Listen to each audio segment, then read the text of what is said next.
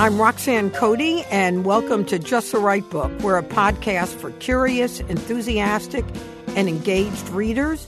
Our job is to help you discover new books in all genres, give you unique insights into your favorite authors, and keep you up to date with what's going on in the literary world. I had the distinct pleasure today of interviewing David Blight, whose new biography of Frederick Douglass, subtitled Prophet of Freedom, joined us here in the studio for a conversation about Frederick Douglass that covers the enormity of this man's life. It's it's it's a meaty, fascinating conversation, and David Blight is just a delight to listen to. So let's get to my conversation with David Blight. In many ways, our understanding of Frederick Douglass, a runaway slave turned abolitionist turned orator extraordinaire, is more imbued by myth than knowledge. This despite Douglass's own three autobiographies and countless other books, essays, studies, etc. Fortunately, we now have the first new biography in decades, titled Frederick Douglass, Prophet of Freedom by David Blight. David is a teacher, scholar, public historian. He's on the faculty at Yale and director at Yale of the Gilder Lehrman Center for the Study of Slavery, Resistance, and Abolition, plus the author, editor of numerous other books on Douglass, the Civil War, and slavery. This latest bio is a riveting exploration of the brilliance, resilience, bravery, and contradictions of a man who defined slavery and freedom in the 19th century and whose actions and words still educate and enhance our understanding to this day. David, welcome to Just the Right Book. Thank you very much for having me. Um, so, you know, um, when I said riveting, I meant it. Even though this is a what an eight hundred, it yeah. you know it's a it's a big book, but mm. I found myself at every uh, chapter just sort of mm. you know just absorbing it all. And the thing that I I wanted to start with, what started your interest in Frederick Douglass? Well, first of all, that's thrilling to hear from a, a reader like you that you do find it riveting because it's always a problem in biography to sustain the story through the pivots of the life uh, without chopping it up into episodes and chapters and all the rest. So that's that's a no, it worked. Well, that's great to hear because uh, you never know exactly when you're writing it if it's all working out. Uh, my interest in Douglass goes back to all the way back to when I was a high school teacher in the 1970s. I spent seven years in my hometown of Flint, Michigan, as a public school teacher, and it was there first, I think. It certainly wasn't in school uh, or even college that I discovered Douglass as I was teaching. But then it was in graduate school that I, when I went to the University of Wisconsin, that I was looking for, you know, subjects and topics, and I, I knew that I wanted to study abolitionism, I wanted to study the coming of the Civil War, and so on. I landed on Douglass in part because I really wanted to study black abolitionists. Mm. And Douglass, by far, left the most material to work with. He was clearly the most important, and immediately I got caught up in, uh, where I've to some extent been ever since, in, in his language in the power of his words, uh, the power of his rhetoric, whether that's in his writings or his speeches, uh, the autobiographies or his editorials. And I did my first book on Douglass. It was a dissertation book, a narrower kind of intellectual history of Douglass and the meaning of the Civil War. Um, and I, I did other works on Douglass. I edited version, editions of his autobiographies. I wrote lots of essays on Douglass and so forth. And I really wanted to get him out of my life. uh, he'd been a piece of every book I've done in some way or form. But about 10 years ago, I encountered a private collection of Douglass material by great blind good luck. And uh, that private collection, owned by Walter Evans in Savannah, Georgia, is in great part the reason I did this biography. And was this unknown material that Evans had? It was certainly unknown to me and to almost all other uh, scholars of Douglass in that period. Uh, Walt- and why was it unknown? well, it's a private collector, uh, and private collectors sometimes uh, keep stay private collections relatively right. private. He had shown his Douglass material to a few other people. Uh, I was not the first to see it, but I was the first to seriously use it. Uh, Walter is an extraordinary man. Uh, he's a retired African American surgeon who grew up in segregated Savannah, mm. but, but went north for higher education. Did medical school at the University of Michigan, practiced in Detroit for 35 years, and then retired uh, in the early aughts back to Savannah, where he has an extraordinary, beautiful house just chocked full of African American rare books, manuscripts, and mm. art. Now, this collection, um, he had begun to show it to people when I met him about 10 years ago, in about 2008. Um, but hardly anyone had ever used it. And it consists of many things, but primarily of about 10 very large Douglass family scrapbooks, which are chocked full of thousands of newspaper clippings these are the scrapbooks that his kids had put together, right? Exactly. Douglass's sons primarily collected these over the last 30 to 35 years of their father's life incessantly. All, the collection also includes uh, a good number of family letters and photographs and other kinds of family documentation.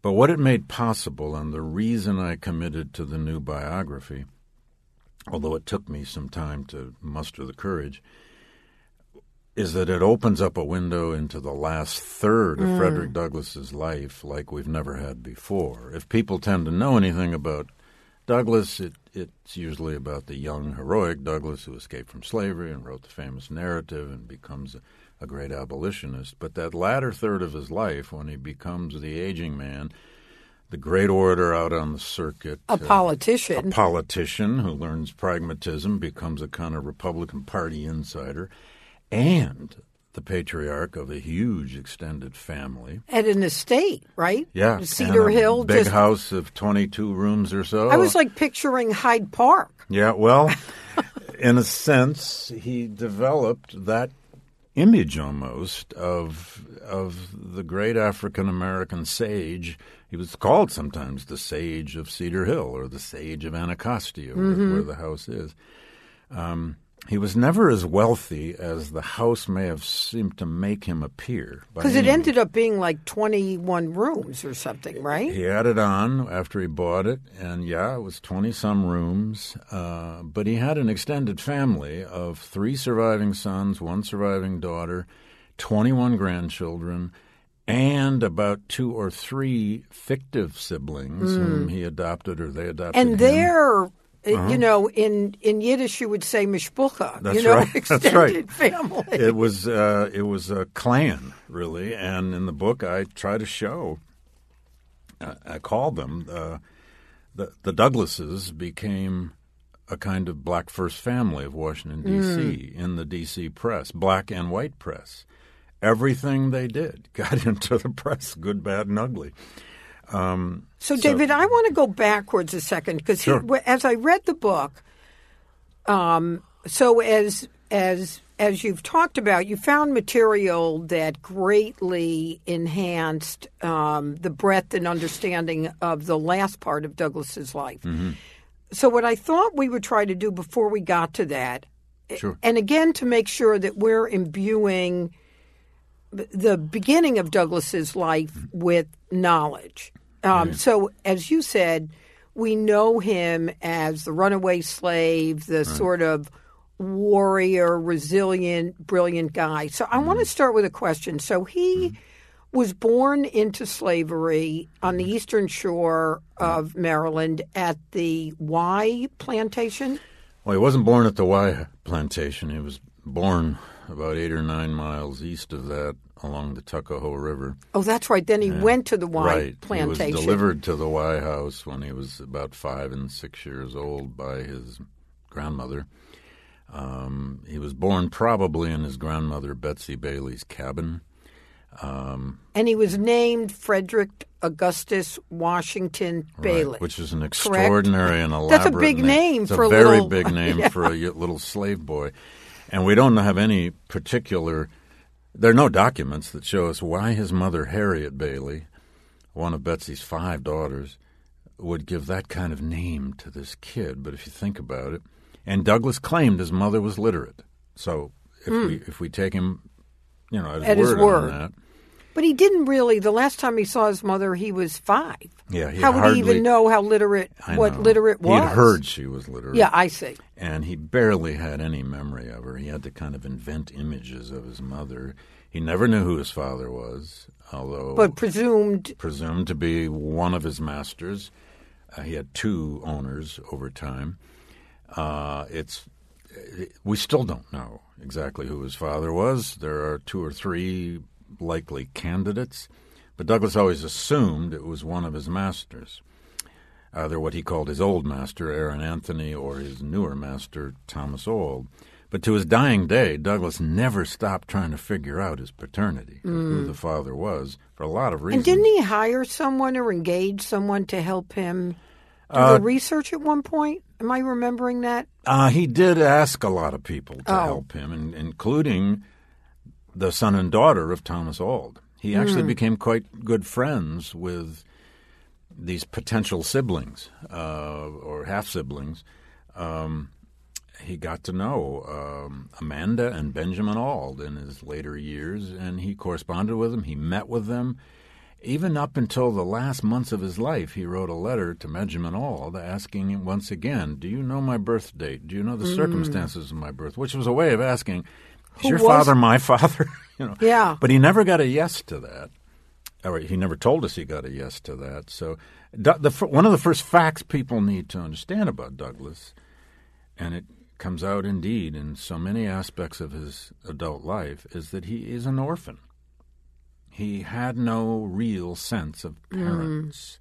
And even the grandmother, whom he remembered much better than, than his mother, dropped him off at the Wye House when he's six years old, and he never saw her again. So he is an abandoned little boy in this in this world of slavery, this almost industrial world of slavery at the Great Wye Plantation. He only spends portions of two years there, but they're they're crucial because that's where his memories really begin, mm-hmm. and he he vividly recreates those memories in his autobiographies, um, vividly. And happily, when as a researcher and a Douglass scholar, you can go today to the Wye House. It's an extraordinary plantation. Looks Uh, like it's just beautiful. It is beautiful. It's been completely preserved. The family that lives there Is it now- open to Not really No. open to tourists, except by careful appointment with Richard and that Betty. Douglass scholars might yeah. be able to arrange. Well, uh, Betty, um, I'm sorry, um, uh, the Tilghmans who who live there now are fifth generation direct descendants of the old. of of no of uh, the Lloyds who owned the Wye House. This was Colonel Lloyd, uh, Colonel Edward Lloyd, who had been the governor of Maryland, and that plantation was the largest slave holding and the largest plantation system in all of Maryland. Uh, Douglass only spent about two years there, but they are fundamental. Uh, it's a fundamental period for him because that's where he begins to learn what slavery really is. Yeah. And that's where he begins to see vicious beatings and terrible treatments. But it's also a place he was a child in, he, he in the autobiography and friends with Oh yeah, friends with the son of friends the with the son who would have probably been the first other child he learned about books from. Yeah. because he used to stand outside the door when when um, the, little- the little uh, Lloyd boy would come out of his school lessons, and Douglass says, "I would ask him, what'd you learn? What'd you learn? What'd you learn? Let me see your reader." You know, and and uh, Douglass was not yet a reader, but he would be very soon.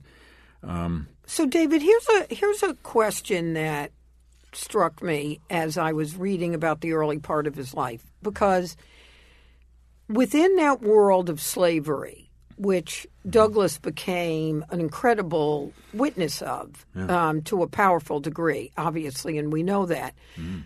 But he also, within that disgusting system, mm-hmm. had enormous luck yeah. in. Yeah.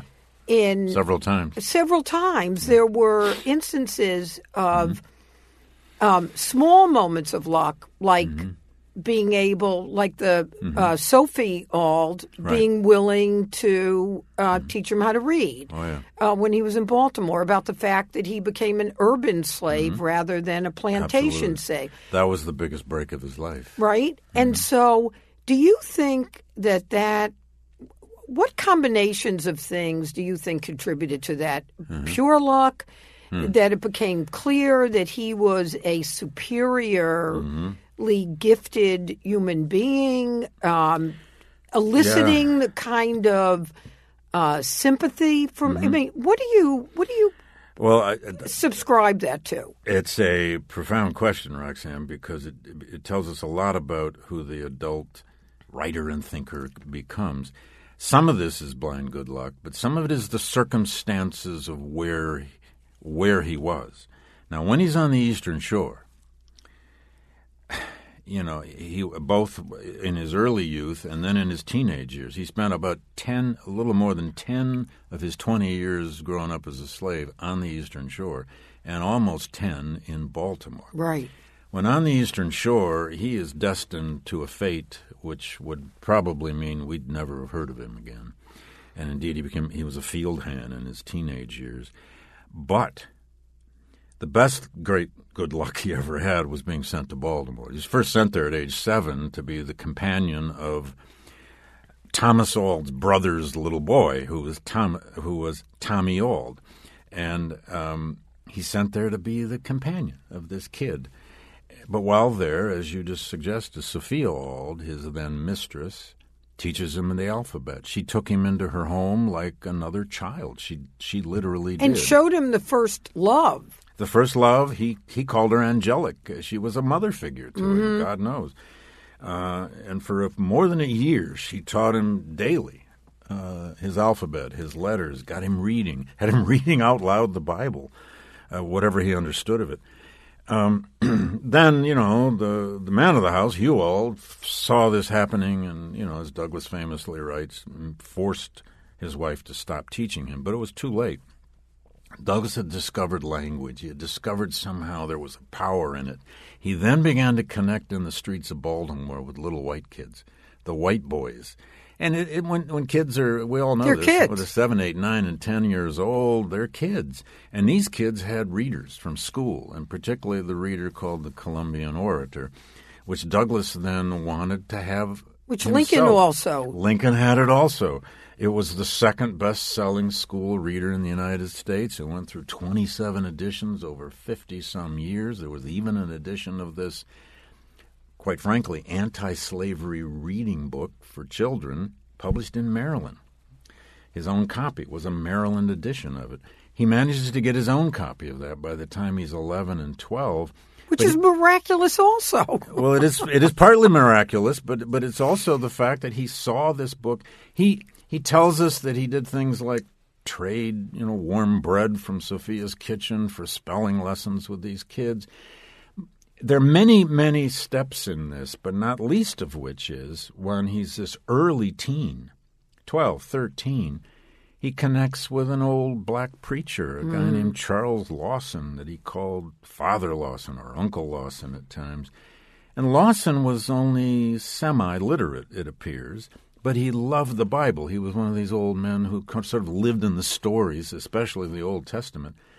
And he sat Douglass down, or Fred Bailey, and just whenever they had time, he would sit on the stoop of old Lawson's cabin and read out loud from the Bible for hours and hours mm. and hours. And the thing that, that one gets from that is that when we find Douglass's rhetoric later, whether spoken or written, written in this these kinds of sermonic cadences and sermonic tones. That's actually the King James version of the Bible. That's how he got language in his head. Mm. But then also when he's in Baltimore as a teenager, he is eventually sent back to the Eastern Shore and then back to Baltimore.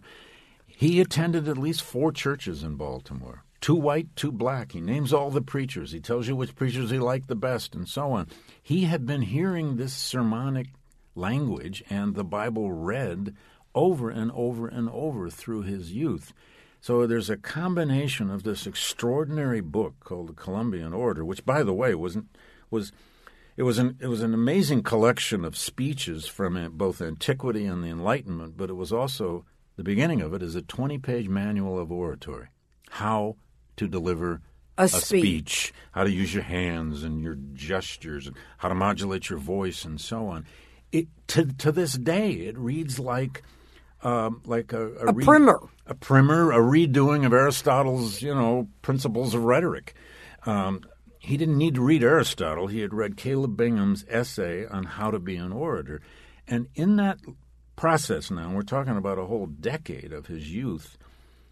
Douglass came to, to embrace words and language as the only real possession he had. Mm. Beyond that, there's always a mystery in how some people become geniuses with words yeah. and become writers and, and develop that will to be known as the will to write and the will to be heard.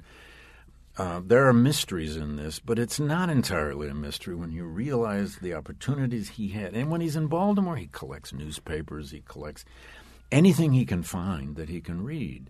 But you know, David, what it seems like too when you when I read read your book is an extraordinary intersection of the um, magnetism Mm-hmm. of Douglass, so that these people, the little white boys, Sophia, the preachers, Mm-hmm. Yeah. were smitten with him. Oh, I'm, I'm making this up, but that's the no, he was a impression charismatic get, right? kid. He was a charismatic kid. We've all known children like that who are just precocious and somehow bright. And then coupled with his genius and his curiosity. right, and even his physicality. When he grew into a you know a strapping six foot six foot one teenager, um, uh, he did have an effect on people then, and God knows later, the rest of his life.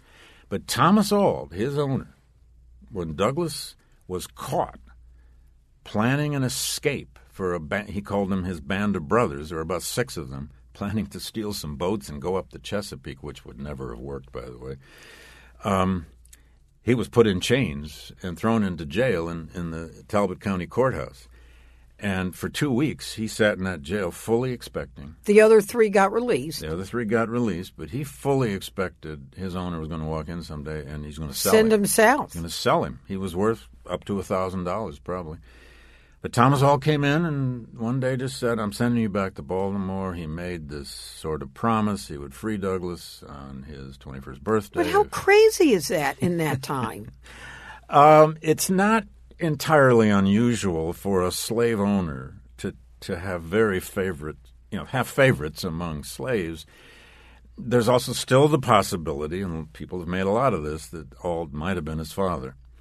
Uh, I don't think Auld is the best candidate for the father, although I can't prove that.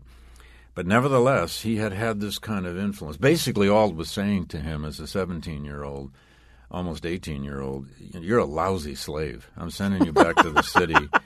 Uh, I could sell you south. Uh, and it's, You're a lousy it's slave. slightly miraculous that he did not because of that kind of money. Can you Yeah, think about it. then- He's got this kid standing in front of him worth what would today be in the thousands and thousands of dollars. Yeah, It's like losing your Mercedes.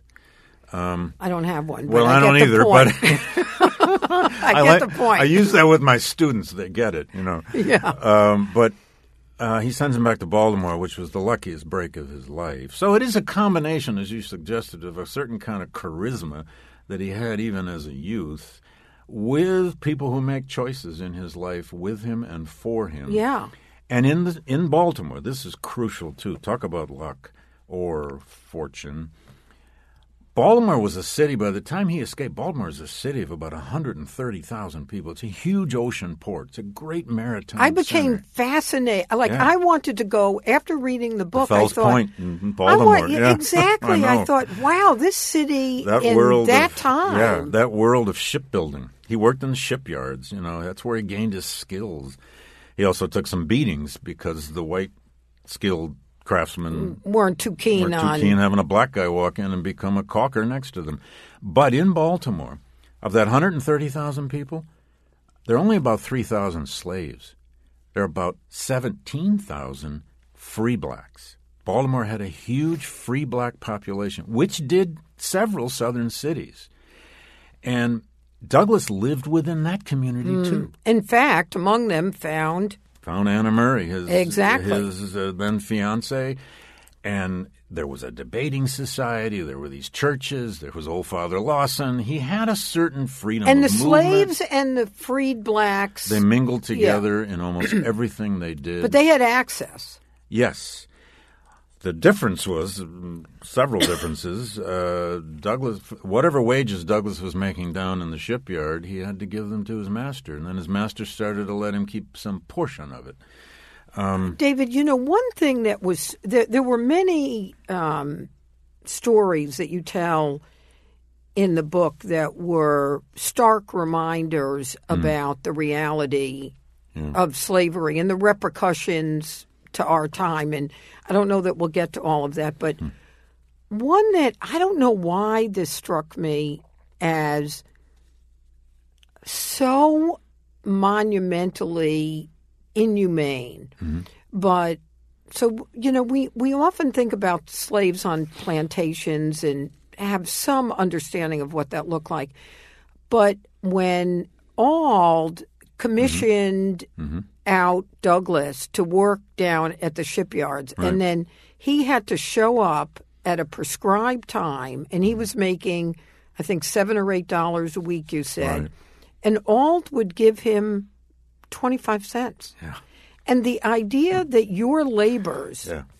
which have now been monetized by a third party, Right. nonetheless belong to you, Mm-hmm. was somehow just, dis- you know, more as despicable, but a furtherance of Sure.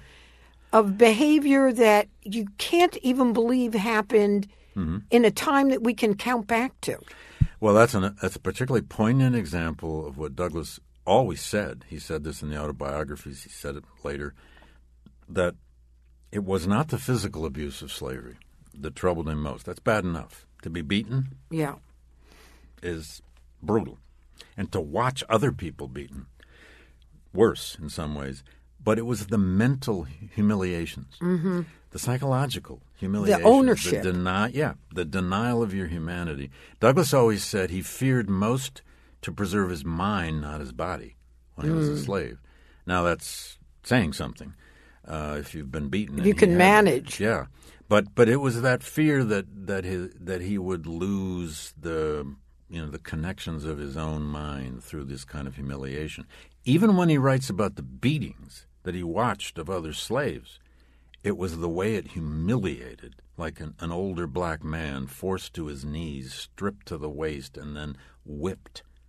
You know, it it you know the physical part of it you know it comes and it goes but it was the humiliation of slavery and i do think that when we find douglass so many times later describing the essence of slavery the essence of that kind of exploitation and oppression the meaning of that in the human soul it comes from that experience. He's, he's really writing about a mental and psychological humiliation as much as he's ever writing about physical treatment. Yeah, and uh, so what I I hate to like skip over his becoming a runaway slave and Sure. and Anna helping him do that and mm-hmm. the sort of precariousness and mm-hmm. boldness of all of that, but he lands in mm-hmm. Massachusetts with Anna.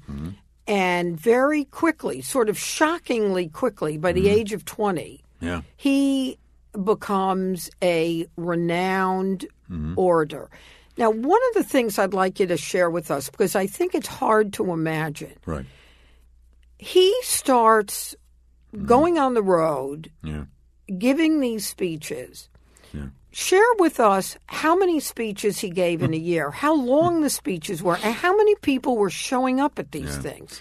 Well, um, first of all, it's not overnight. Uh, he escapes at age 20. He spends three years in New Bedford, Massachusetts, where he works as a, as a common laborer. He works carrying At wet- the shipyards. shipyards, carries whale oil casks. And then he gets a job in a little foundry working that, that pump that runs the, the foundry. Uh, he does carpentry. He does any kind of work he can do. But he's speaking a- But he already starts right yes. by about the when he's 21. He begins preaching at the local AME Zion Church, and because somebody there discovered this kid could speak, and he learned immediately overnight the the, the which he probably already understood. He'd attended all these churches in Baltimore.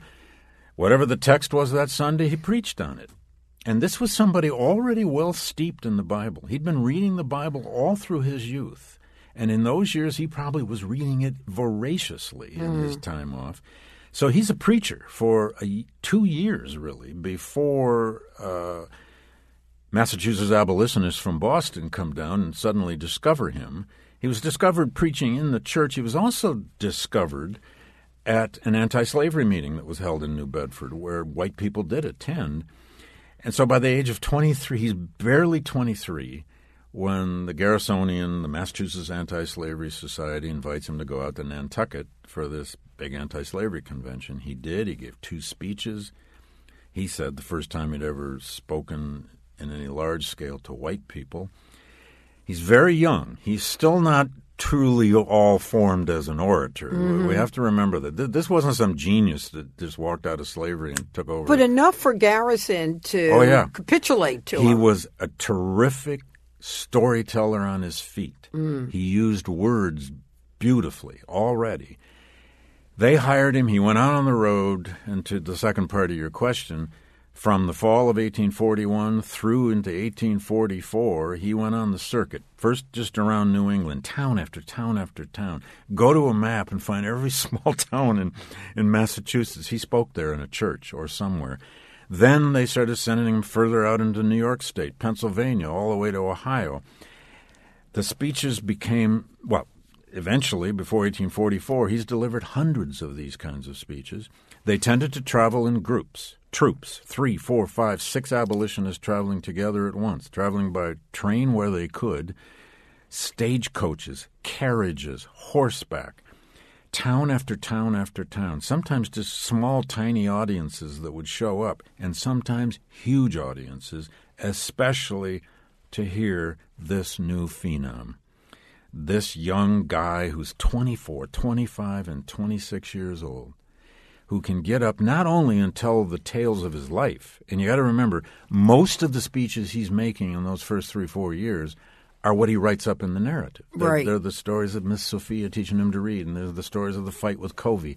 But in those first few years, he also developed a second kind of speech, which became his signature. It was called the slave the slaveholder's sermon. He would go into a mimicry of the Southern white preacher, mm. Using those pieces of the Bible, saying, "Slaves, be be true to your masters, be loyal to your masters." He'd go into Southern dialect. He'd prance around the stage like an angry old slaveholder, and and audiences loved it. It was like a performance, and sometimes it got to the point where these groups of the, the troop of abolitionists, the way they would conduct a meeting is they'd have some resolution or two that they would speak to or against, and so forth.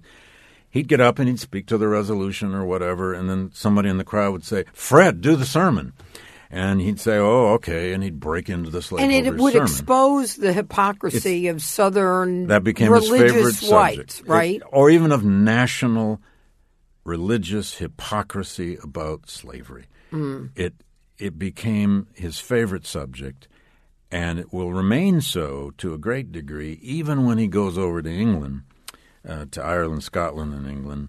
Uh, in 1845-46, in fact, he landed there while the Scots were having one of their great ecclesiastical battles over slavery and where they were raising the money And he landed right in the middle of a situation where that slaveholder's sermon was just perfectly made for those audiences. Yeah. The hypocrisy of slave ownership. Douglass was from the beginning a great ironist. He will get even better at it with time, but Douglass was so good at exposing the contradiction, exposing the the the sort of Without preaching. well More by, storytelling. more by seemed. story, more by narrative, Yeah. more by storytelling, Which is not more w- compelling. Yes, but not without preaching. I mean, he, he was he was a master at throwing biblical lines down on his audience because he knew they would know them, especially from the Old Testament. And but but this this American hypocrisy became his subject, uh, especially in these years when he's still a kind of he's a follower of William Lloyd Garrison's moral persuasion. Uh, it, later, he's, when he becomes a political abolitionist by the 1850s, it's still his subject. It's just now a great political crime as well as a moral crime. But Douglass, as you just suggested, had a way of embedding that story of hypocrisy in his own story, and then in the story of all of his people, and then in the story of the nation. We'll get right back to my conversation with David Blight in a minute, but first I'd like to take a moment to tell you about today's sponsor, which is actually a book, so that makes sense. Uh, and the name of the book is The Gift That I Can Give by Kathie Lee Gifford. And here, here's some quotes about her book. Uh, this is from Hoda from the Today Show. It's never too early to get advice from Kathie Lee. Of course, Kathie Lee's her pal. Uh, this beautiful book is full of life lessons for your little one. My Haley loves it. Uh, Savannah Guthrie, another pal, uh, says pictures are adorable. The message is important. Uh, teaching kids to be generous with their hearts. Here's here's what I got. Um, it's a picture book, so it's for little kids. But what what it does is, you know, a lot of times when you talk to kids, you say, "Well, what do you want to be when you grow up?" What this picture book by Kathie Lee Gifford reminds us to say is instead to say, "What do you love to do?" And what that question suggests is that each kid has their own gift. And by asking them what they love to do, you're encouraging them to develop their own gift and be their person. And so I you know I I like that message. I think it makes sense. It's a way for kids to take some pride in their own identity. So I, I, I get why people like Hoda and Savannah like the book, but I can see how, as a parent, you'd like to encourage that message. So, The Gift That I Can Give is a colorful new picture book from Kathie Lee Gifford. And the book encourages kids to use their own talents and personalities and make the world a better place. For the entire month of November, listeners can get 30% off of The Gift That I Can Give by Kathie Lee Gifford by using the code JTRB. Just visit store.faithgateway.com and apply the code JTRB at checkout, and you'll get 30% off on the book. How fun is that?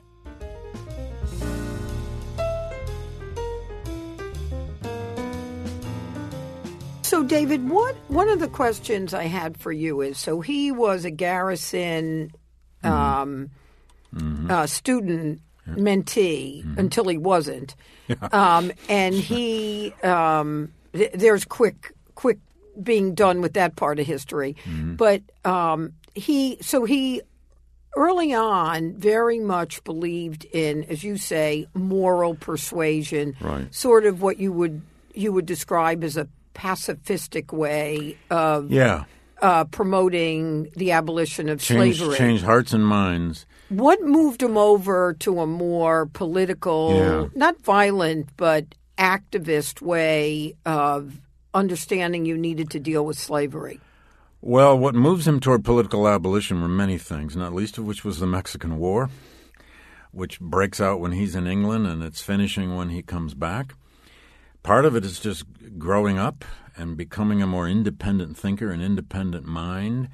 Uh, part of it is that the Becoming slave- angrier or not? definitely angrier when he returned from England, where he spends 18 months, 1845 to 47. He had just flowered. He had never been treated with such kindness in his life as he was treated in Ireland, Scotland, and England. I mean, he ran into some racism. And first real, real um, experience of being what being free would feel like, right? yes, truly free Yeah. and, and quite the celebrity. And in And he's a good-looking, Oh. tall man, as you've uh, said. women, British abolition, women, British women abolitionists swooning around him everywhere he goes. It was a group of uh, One of whom became a friend for life, a right? very, very close friend for life, Julia Griffiths. Right. Uh, but there were others. Uh, there was a group of women that led the campaign to buy his freedom for him. And not suggesting anything about that except that they became devoted to this brilliant young black man mm. who could walk the walk and talk the talk like nobody they'd ever seen. But when he came back from that experience in 1847, he was a very angry young man. He's only still in his late 20s. And he was disgusted now with American racism. He came back with a speech he kept giving in which he would say, among other things, I have no country. I have no patriotism. My country dismisses me, denies me, and I deny it. Now, that's a man becoming politicized. Mm-hmm. But then he also comes under the influence of another group of abolitionists led by Gerrit Smith out in New York, who created the Liberty Party, who then created the Free Soil Party. And Douglass, again, he's only in his late 20s, about to turn 30 years crazy. old. And he learns that, you know, this system may never be defeated by just trying to change your heart. We're going to have to change the laws. We're going to have to change the political structure, the power structure. He comes to see that the slavery problem is ultimately a question of power politics. And he changes his views on several things that find him in great conflict with Mr. Garrison, who had been his, without question, um, father figure mentor. And that one of those is uh, the anti-slavery interpretation of the Constitution. He also comes out to embrace, on certain terms, uses of violence. And then he finally, surely, embraces uh, political parties and the use of politics, such that by the early 1850s, when he's editing his own newspaper and he's out on the road, that was the first newspaper, right? Northern Star? the North, Star, which- North Star. he changed the name in the 50s to Frederick Douglass's paper, put his own name on it. Um, but by 1851, 52, 53, he's a thoroughgoing political abolitionist, and not least of which because of the great significance of the Fugitive Slave Act of 1850, which forced people in northern communities, black or white, if they had, if they were anti-slavery or abolitionist of some Turn them in. yeah, and now the idea of escaped slaves in your own community that you're supposed to turn in, nothing could politicize people quite as quickly as that law. And Douglass was a runaway Yeah. slave in Massachusetts, subject to that law for like eight years, yeah, right? eight, almost nine years, he was himself a fugitive slave, Right. susceptible to recapture. Despite the fact that he was running around giving Oh, yeah. speeches and making it clear he, was a runaway slave. He took runaway tremendous slave. risk in doing that, and and Almost unimaginable, David. I know it is. Well, especially when he got out to the Midwest. I mean, there were areas out in um, Ohio or even Western Pennsylvania uh, where there were a lot of Southern immigrants who had come up, uh, and uh, it was not a safe place. And these troops of abolitionists often got attacked by mobs. Uh, I've been asked many times out on the book tour, you know, why wasn't Douglass assassinated? Why wasn't he attacked more often? The truth is, he was attacked many, many times, as were other abolitionists. But part of the answer to that is that Americans in those years did not carry guns the way we do, or the way some. And you and and yet do. we think of people Yeah. as having more guns. We then. think of that as a raw frontier society. Well, they had hunting rifles and so on, but they didn't carry their hunting rifles to an to an anti-slavery gathering. They carried brickbats and rotten eggs. And one time he had a live pig thrown at him on the altar of a church, which he made a big deal out of because you know, I don't know what that meant, um, but. Uh, you know, but part of the purpose of these gatherings, when abolitionists went out to, to you know trouble an audience, they were trying to get those audiences. they were to trying to be that to. They their wanted a purpose reaction. was to Yeah, provoke them. to trouble the water and provoke. So, David, I, I want to make sure we don't Um, I mean, you and I, I think, could probably go on for Oh, hours, could. but it's a big uh, life. it, it's a it's a huge life. There are two other things I want to make sure. Sure. Uh, actually, three that I want to make sure uh, that we cover. One is I was fascinated Mm-hmm. by his family. yeah. So, his wife is Anna, who's illiterate, um, but manages to not only hold the fort down, but has all these, you know, as you said, fictive kin siblings uh, showing up. His kids, uh, particularly um, his son-in-law Nathan Sprague, um, and his sons were not ne'er do wells, but somehow never got it together. Yeah. Good way of putting And it. um, Although Nathan might qualify as a ne'er do well. yeah, right. The So- son-in-law. So, what is, you know, spend a few minutes talking to us about being the son Mm. or daughter Mm-hmm. of Frederick Douglass or the wife. You know, he's, you know, the irony of him yearning for family and then never being home. I know. I know. Talk about contradictions. He lived a lot of contradictions at the same time. Well, this was one to me. Oh, no question. And I'm glad you picked up on that because that's what I was intending. Uh, Douglass deeply, deeply yearned for home because he'd never had one. Uh, and Anna gave him that home. Anna was his, and he fell in love with Anna in Baltimore when he's a teenager. That's that we can say. She follows him bravely out of slavery. She took the same risks he did. She never gained literacy, and that was not without trying. Douglass hired tutors. Uh, his daughter tried to help, uh, as did a few other people. But for whatever the reasons that we cannot entirely know, Anna never became a reader, which means within a short time, the most famous uh, black man of letters, uh, most famous black leader in the world, was married to a woman with whom he could not totally share his intellectual, professional, public life. She remained uh, a domestic woman who almost never traveled with him, but they had five children. Uh, four lived to adulthood. Uh, the daughter Annie, uh, you know, Anna's namesake, and we now have one photograph of Douglass sitting with little Annie in those incredible pigtails. She died at age 11 of in a diphtheria epidemic in 1860, which tore the family apart, apart initially. Um, but it was never easy to be the son or the daughter of Frederick Douglass, and I would say for two reasons at least. One of which was getting a, a, a serious education and and moving into some kind of serious professions was never easy for Black Americans throughout the whole 19th century.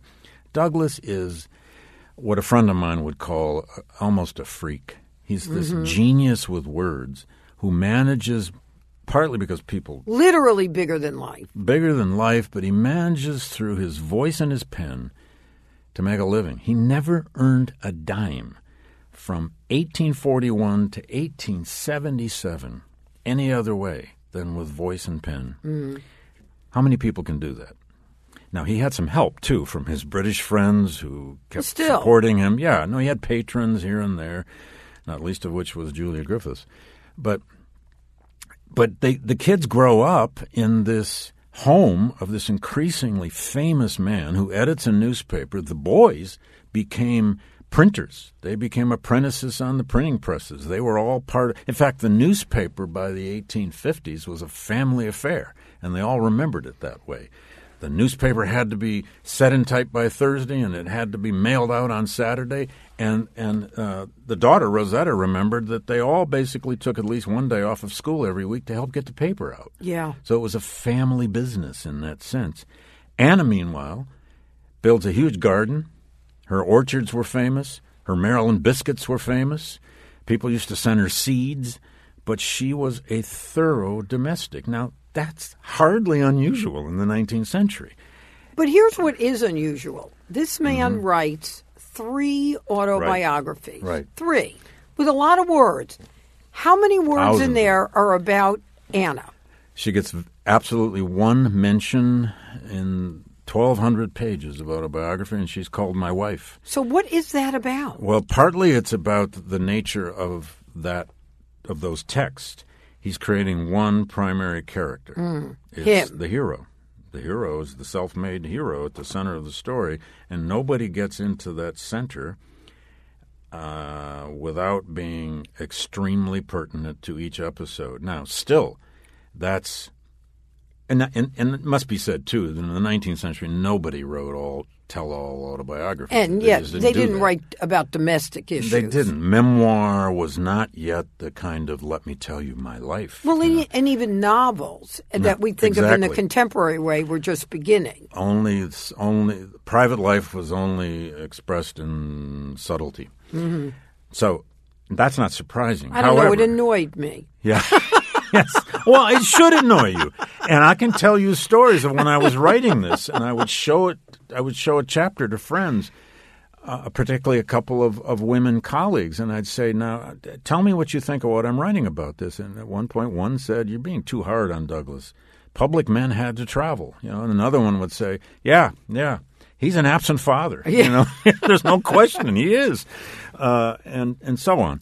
Um, now, that was not an easy marriage. It lasted 44 years. It was clearly a very difficult marriage with time. Uh, we have all of one actual letter where Douglass explodes writing to a friend about, about the way Anna would sometimes yell at him when he would get home. Good for her. Exactly, and you wonder how many dozens and dozens of other times had, had this happened. But his complaint was essentially that, well, Anna, he, I'm paraphrasing, but he said, you know, Anna may not be a reader uh, and so on, but she sure can speak, and she just let me know what a terrible husband and father I am. That spoke volumes. We only got one letter that survives Yeah. like that. But you have to presume it was representative. Uh, yes. In fact, the daughter, Ro- Ro- Rosetta, who was an extraordinary young woman who had actually more education than her brothers. And she went on to have seven kids, right? Yeah, and made a very bad marriage. Yeah, Nathan. And that young woman could have. She she was a teacher for a while uh, and tried to to make a profession of a sort.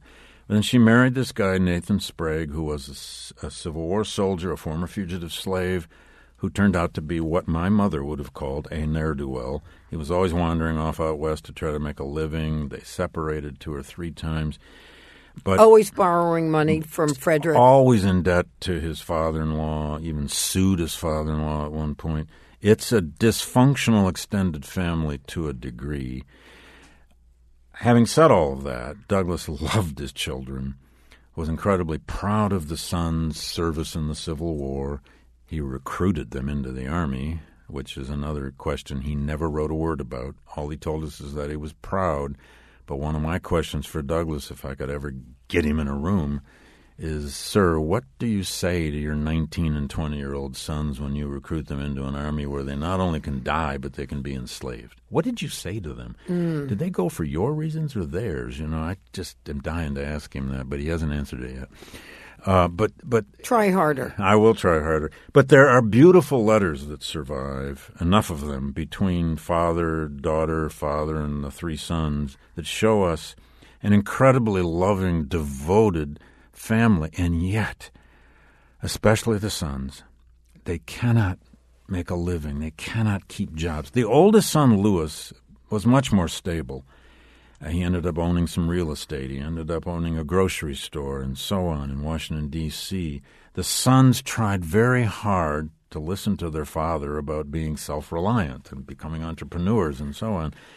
But they had a devil of a time making a living, and they had lots of children. Was Lu- that as much about the the capacity for blacks Yeah. to get jobs, start businesses, and function, or their own shadow of, of being the kids of Frederick Douglass? My judgment is that I think it's a bit of both. Uh, I, I couldn't live with this story as long as I did and read all these letters without realizing that Charles, for example, one of the sons, just loses job after job and is always complaining. Never seems satisfied. And becomes pretty self pitying. very self pitying. And after a while, you say, "Come on, grow up." Enough sport. And so did his father. Uh, and the same goes for Frederick Jr. And then Frederick Jr. died at what the age of fifty. Um, anyway, uh, on the other hand, this is Civil War, Reconstruction, Gilded Age America. Yeah. Uh, the racism in that society toward young, aspiring, ambitious men who are black uh, is everywhere. Now, it does it doesn't mean Douglass didn't help them. Douglass got government got them jobs. jobs They, and- they, they had jobs in the Freedmen's Bureau, jobs in the Foreign Service. At one point, Charles was in the Foreign Service. Uh, so father was there helping them out. In fact, uh, committing a lot of nepotism for which he got hammered in the Washington D.C. press when he becomes recorder of deeds in District of Columbia. Yeah, the ultimate outsider becoming the ultimate Right. insider. Right, which I make a big theme in the book. But he gets eight appointments in the recorder's office, and four of them are his three sons and his daughter. But so, David, one of the other, you know, I It's a very modern family story in that sense. Yeah, and and so the you know it led to to this when I read Ron Chernow's uh, Grant biography. Mm-hmm. One of the things that um, my knowledge was enhanced by understanding more clearly both the promise of Reconstruction mm-hmm. Mm-hmm. and then the double tragedy of the unwinding of Reconstruction and the growth of the Ku Klux Klan and Jim Crow. So, spend a bit of time Sure. talking to us about how Frederick Douglass and how the boys, his boys, ended up um, dealing with that transformation. Yes, it's a huge part of the story because the trajectory of Douglass's life is extraordinary if you think about it. He's a radical activist who lives to see his cause triumph Right. in his 40s, in the middle of his life. But he's going to live 30 more years to see those very victories of emancipation and the Voting. the three constitutional amendments, the first civil rights acts, and all the rest.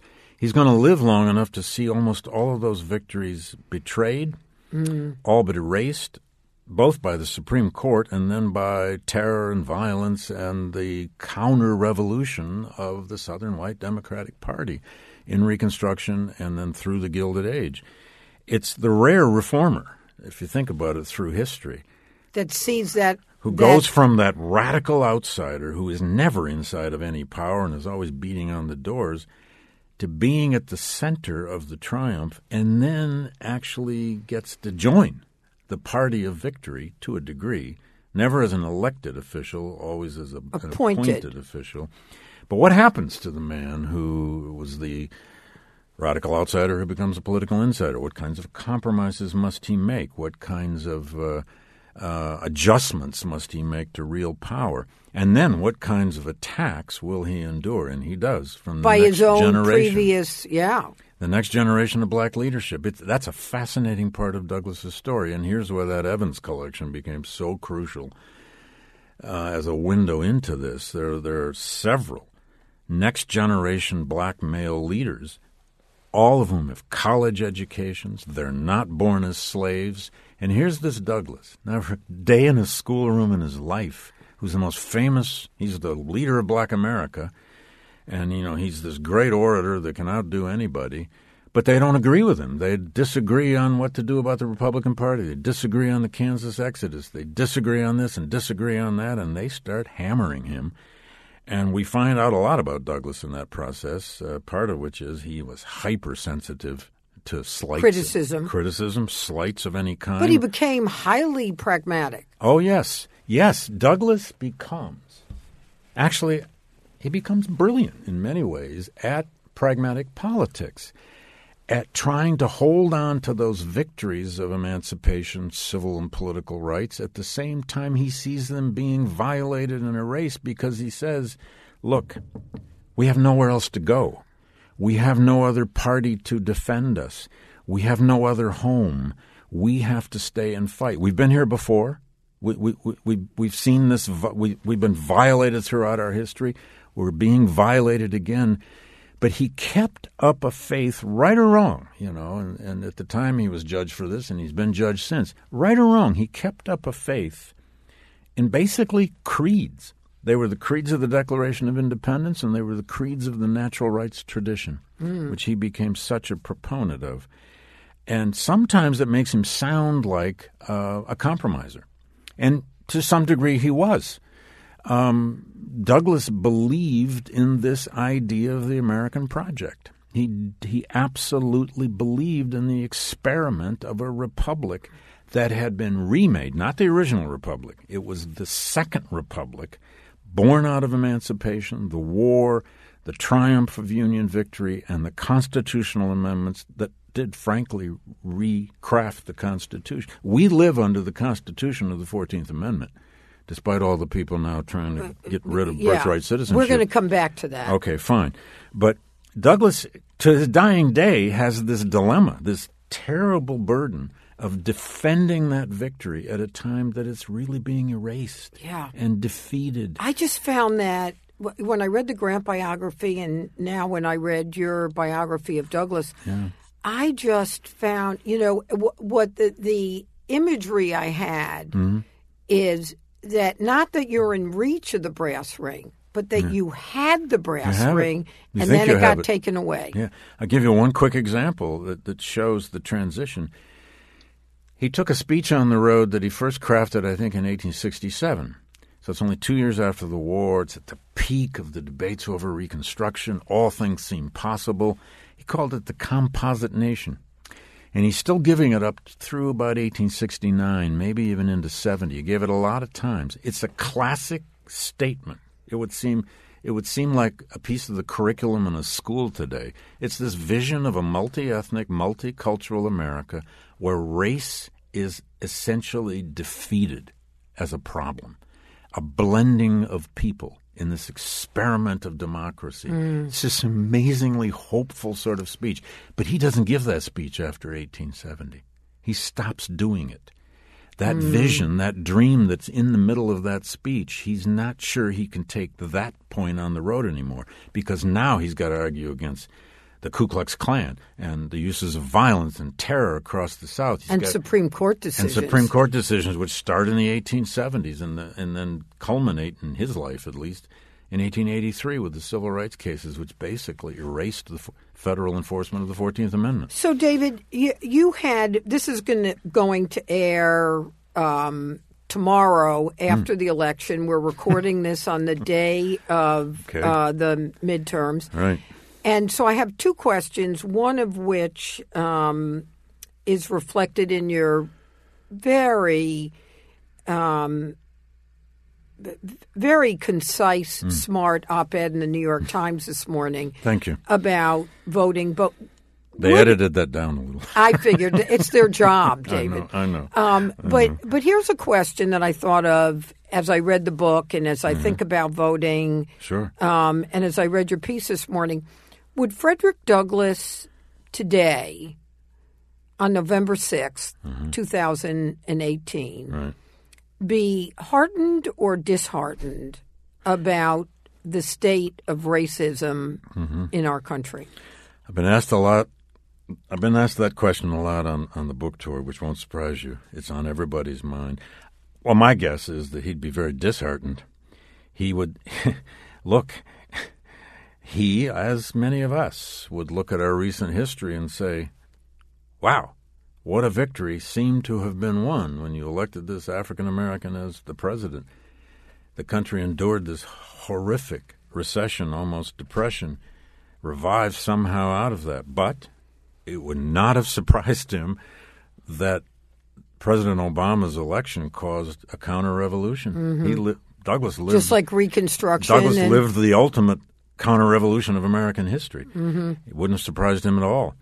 Uh, on the other hand, what we find now with the kind of authoritarian you know, white nationalism, the appeal to, to racial fear, the, the appeal to ethnic division rather than diversity, the appeal against the immigrant, and, and, and just the, also, frankly, this appeal to somehow limited, limited, limited government which the Republican Party claims to stand for, although I don't know how Which it the- you can know- under Trump because they're spending us blind now with We'll have the cuts. biggest deficits, Yeah. deficits we've seen. Douglass believed in activist interventionist federal power. There would have been no black freedom without it. There'd have been no defeat of the Confederacy without it. There'd have been no end of slavery with without And it. he matched it with a sense of self reliance. Absolutely. But felt that that was a partnership, right? You have read the book very carefully, and I'm honored. no, I'm not kidding, because that that seems a great contradiction to people. Here's Douglass preaching in the 1870s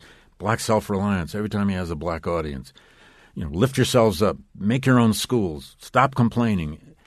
But every black leader in the 19th century preached black self-reliance. What else could they do in Yeah. a society that has enslaved you, denied you, keeps trying to, to erase and destroy your rights? What else choice do you have but, but self-reliance? Give you no sense of family, rip you from your family. And he preached it to his kids and he preached it to audiences. But he always finished, whenever he would say, you know, leave the black man alone, uh, do nothing to him, he used to say. He would always follow that by saying, but give him fair play, which meant equality before the law. Yeah. Now, turns out that was a little naive to just expect that that would be done. Um, but black self reliance, along with the fact, and, and this was the central fact of his life, that it took enormous, unprecedented federal action to end slavery in all out war. And then it took enormous, frankly, revolutionary constitutional action in the three great Civil War amendments and the first Civil Rights Acts to create the beginnings, at least, of black equality. That came because government was an instrument of doing it. So if Douglass were alive now, first of all, he'd, he'd have to wake up and realize that the parties have completely reversed by name and substance. Um, and he couldn't be a That's a little. That's a little uh, jarring when you're reading the book, or, or when know. you read You the Grant having- biography. yeah, that I know. it's the Republicans who Yeah. sound like Democrats today, Right. and it was the Democrats Right. I know. who sound like Republicans. Well, you work on it long enough in your life, and you just keep your head in the 19th century, and it'll work for you. Otherwise, it is jarring. So, David, one that. of the things that occurs to me is we're having this conversation and you're talking about the kind of division and diversity that we're having, have you gotten criticism Mm-hmm. uh, as a white man Mm. uh, becoming an expert on one of the most renowned black men of our country's history? Uh, I used to. Let's put it that way. Uh, You've sort of earned. in, in in younger times, uh, yes, uh, I've been challenged on that, both in classrooms and publicly. But frankly, never as much as anyone might imagine, especially with time. Uh, it turns out you write enough things, and people find themselves reading it, and they respect it. I'll give you one one one example among hundreds. I, one of my book talks was in Chapel Hill, North Carolina. I love that you're doing a book talk. You're Yeah. doing like a book tour. Well, it's a tour uh, with lots of talks. How cool is that? Uh, it's amazing. It's amazing that people want to come out, and it's amazing that they buy the book I- and have this conversation. and have these conversations with people who've really read the book. And I, I cannot tell you how, how good that makes me feel. But I just did one in Chapel Hill, North Carolina, a week or two ago. Sponsored by the local NAACP. It was a mostly black audience. It followed with a panel about Douglass and the 14th Amendment, an entirely black panel, except for one, one incredible progressive white radical of North Carolina who turns out to be a hero of this whole crowd of people. It was, they just honored me and the book. They asked me to do the keynote talk. Nobody brought up race. Yeah. It tended to be an older audience, but these were people who lived the civil rights but that's revolution. good. Yeah, You know what? I'm I'm happy They want good that, history. David. We all want good history. I don't care who writes it. And- So speaking of good history, before I ask you the last question, Sure. So even though we've been talking for way over our show's normal okay. uh, limit, but I I um, am very appreciative Hmm. of your time. But for for our listeners to know, we didn't get to like a million topics that are I know. um, Sure. as interesting and absorbing, like the Civil War. uh, like the whole Civil War. Like we skipped over the Civil Oh, War. yeah, we- we got to the victory and the, Uh, we got to the victory and, and the, uh, aftermath. betrayal. Yeah. Um, but on an entirely um, different note, so, so I want to make sure our listeners know that even though it's a big book, Mm-hmm. um, I would encourage Hmm. people to read it because it covers such an expanse of time Yeah. and has pertinence today. Oh yeah. Um, that over and over, you find that, in particularly in Douglass's words, you read a passage by Douglass, and it just stuns you because it could be in today's headlines. Exactly. so I want to make sure that um, it, you know people don't It seems like we covered a lot, but we didn't cover. Um, You know, hardly the breadth of the story that you bring to this really wonderful uh, biography, uh, David. But I can't let you leave without answering the question I like to ask our guests, which Sure. is, "What's the book that changed your life?" Oh wow. Whoa. I'd have to say, I only get one, No, you can have two. two. Don't try to sneak it to three, though. no, I won't. Okay. Well, I'd have to choose Whitman's Leaves of Grass, Okay. and then And why? because Whitman wrote about everything. He wrote about every human emotion. He wrote about every human aspiration. And I suspect at the end of the day, uh, it's Whitman's hold on hope. Mm. That, I might read reread that. oh, there's so many different poems that, uh, I'm going to pick it up this week. yes. I know a mean, bookstore. I'm going to go get it. I bet you do, and then and there are many editions, and it's uh, forever in print. But in Leaves of Grass, one can find motivation. One can you can pick up "Song of Myself," the long epic poem that is kind of, or "Song of the Open Road" if you're about to go out and try to do something, or or the war poems. I mean, uh, Whitman's voice. Uh, I keep I keep Whitman kind of handy uh, almost anywhere I go. Sort of the way I feel about Emerson. Yeah, well, Emerson's essays almost. Mm-hmm. I almost said that. But the other would be portions of the Bible. Believe it or not, I I've been a reader of the Bible without knowing what I'm doing. As a religious person or Uh, as a partly, partly, but more more so like in the ways I needed to with Douglas to understand biblical story and language and power. I mean, the Exodus story was at the heart of Douglass's story. He appropriated that story, and he's hardly alone. Americans have been forever appropriating the Exodus story. Douglas put himself into it, put his people into it, put his nation into it. Um, and there were actually many times during the writing of this book uh, when I wished I could just take a year off. Didn't and- he use the story of Joseph? Oh yes, Yeah. Mm-hmm. yes, in in Egypt, yes, and and especially when he got to visit there, Right. And he saw the landscapes. So that was a trip he took with his new wife. his second we, wife, we didn't Helen. even get to talk we about. Helen. But they did an extraordinary eleven month tour of Europe and all the way to Egypt and Greece, and he kept a diary on that. God, Let's go back to your book. See, we Well, I can, know. We'll, we'll God, go. I wish he'd have kept more diaries because he was good at it.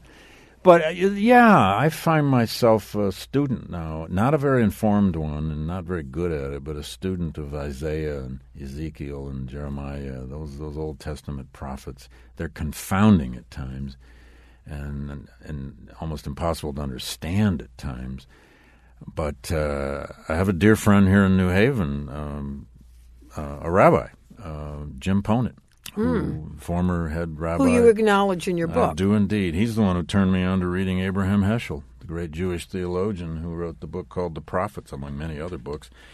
And that book helped me understand the meaning of what a prophet is and is not. And it gave me the courage to put that word prophet in the title of the book because it's an awfully big word.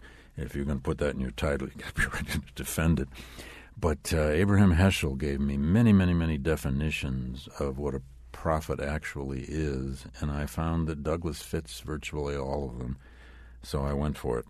So if you, you only give me two, it's going to be All right, I'll take them. portions of the Bible and then Whitman's Leaves of Grass. All right. Well, David, I am uh, enormously grateful to you for taking the time to have this uh, conversation. Um, I I hope our listeners have gotten just a a glimpse of why I described this biography as riveting. It is a doorstop, but you know, doorstop. Can even work out with it. You know? That's right. That's right. You can, but it is. It's it's worth the time. You know, I just wrote um, hmm. what I call a dear reader hmm. uh, to our um, hmm. customers for the year end, and Great. one of the things that I become increasingly alert to is that we as a society have become a little bit too addicted mm. to the short form, to ah, the ah, soundbite. Yeah. And it feels sort of assaulting. Yeah. And um, I think we need to be reminded mm-hmm. that studying the long form, which your biography is, is actually calming. Yeah. It's comforting. Having a longer view is is how we survive any present. We exactly. Know, we know we have kind of been here before. And the immersion, there's something calming about the immersion in yeah. a subject yeah. and taking the long view that I mm. think contributes to our being thoughtful yeah. rather than rat a tat tat mm. um, mm. with lots of little bits of information. And right. I think this biography is a good place to mm. uh, start that way of operating again. So, thank well, you thank, very much. Well, thank you, Roxanne. And, and I, I completely agree with your description. Long reading is a calming of the soul. At the same time, it informs the mind. Uh, we just got to find time to do it. well, we, you know, there, there's a there's a the uh, there's a book that came out and I interviewed him, Alan Lightman, ah. in praise of wasting time. Ah. So he's a he's a well-known physicist from MIT. Sure. And one of the things that he suggests that we do mm. is start by doing nothing 30 minutes a day, yeah. taking a walk without music. Mm. Um, mm. It's certainly not on the phone. Yeah. And just a walk, just nothing. Well, as a way to start. 30 minutes. We can all find 30 minutes. That or whatever else one wants to call it, that's meditative. Oops. That's meditative, which we probably should all be doing, but never yeah. find time to do it. Yeah. So, so maybe yeah. maybe we'll see each other taking a walk on St. There you go. I hope so. All right. Thank so. you so much, David. Thank you very much. Thanks again to David Blight. His biography, Frederick Douglass, Prophet of Freedom, is available now. I hope you'll continue to send us your thoughts and emails. You can email us at info at justtherightbookpodcast.com or message us on our Facebook page. Just the Right Book Podcast is produced by Collisions, the podcast division of CRN International. Our original new music was created by Mark Berman. Our producer is Christina Torres, and our audio engineer is Pat Keogh. Thank you all so much for listening.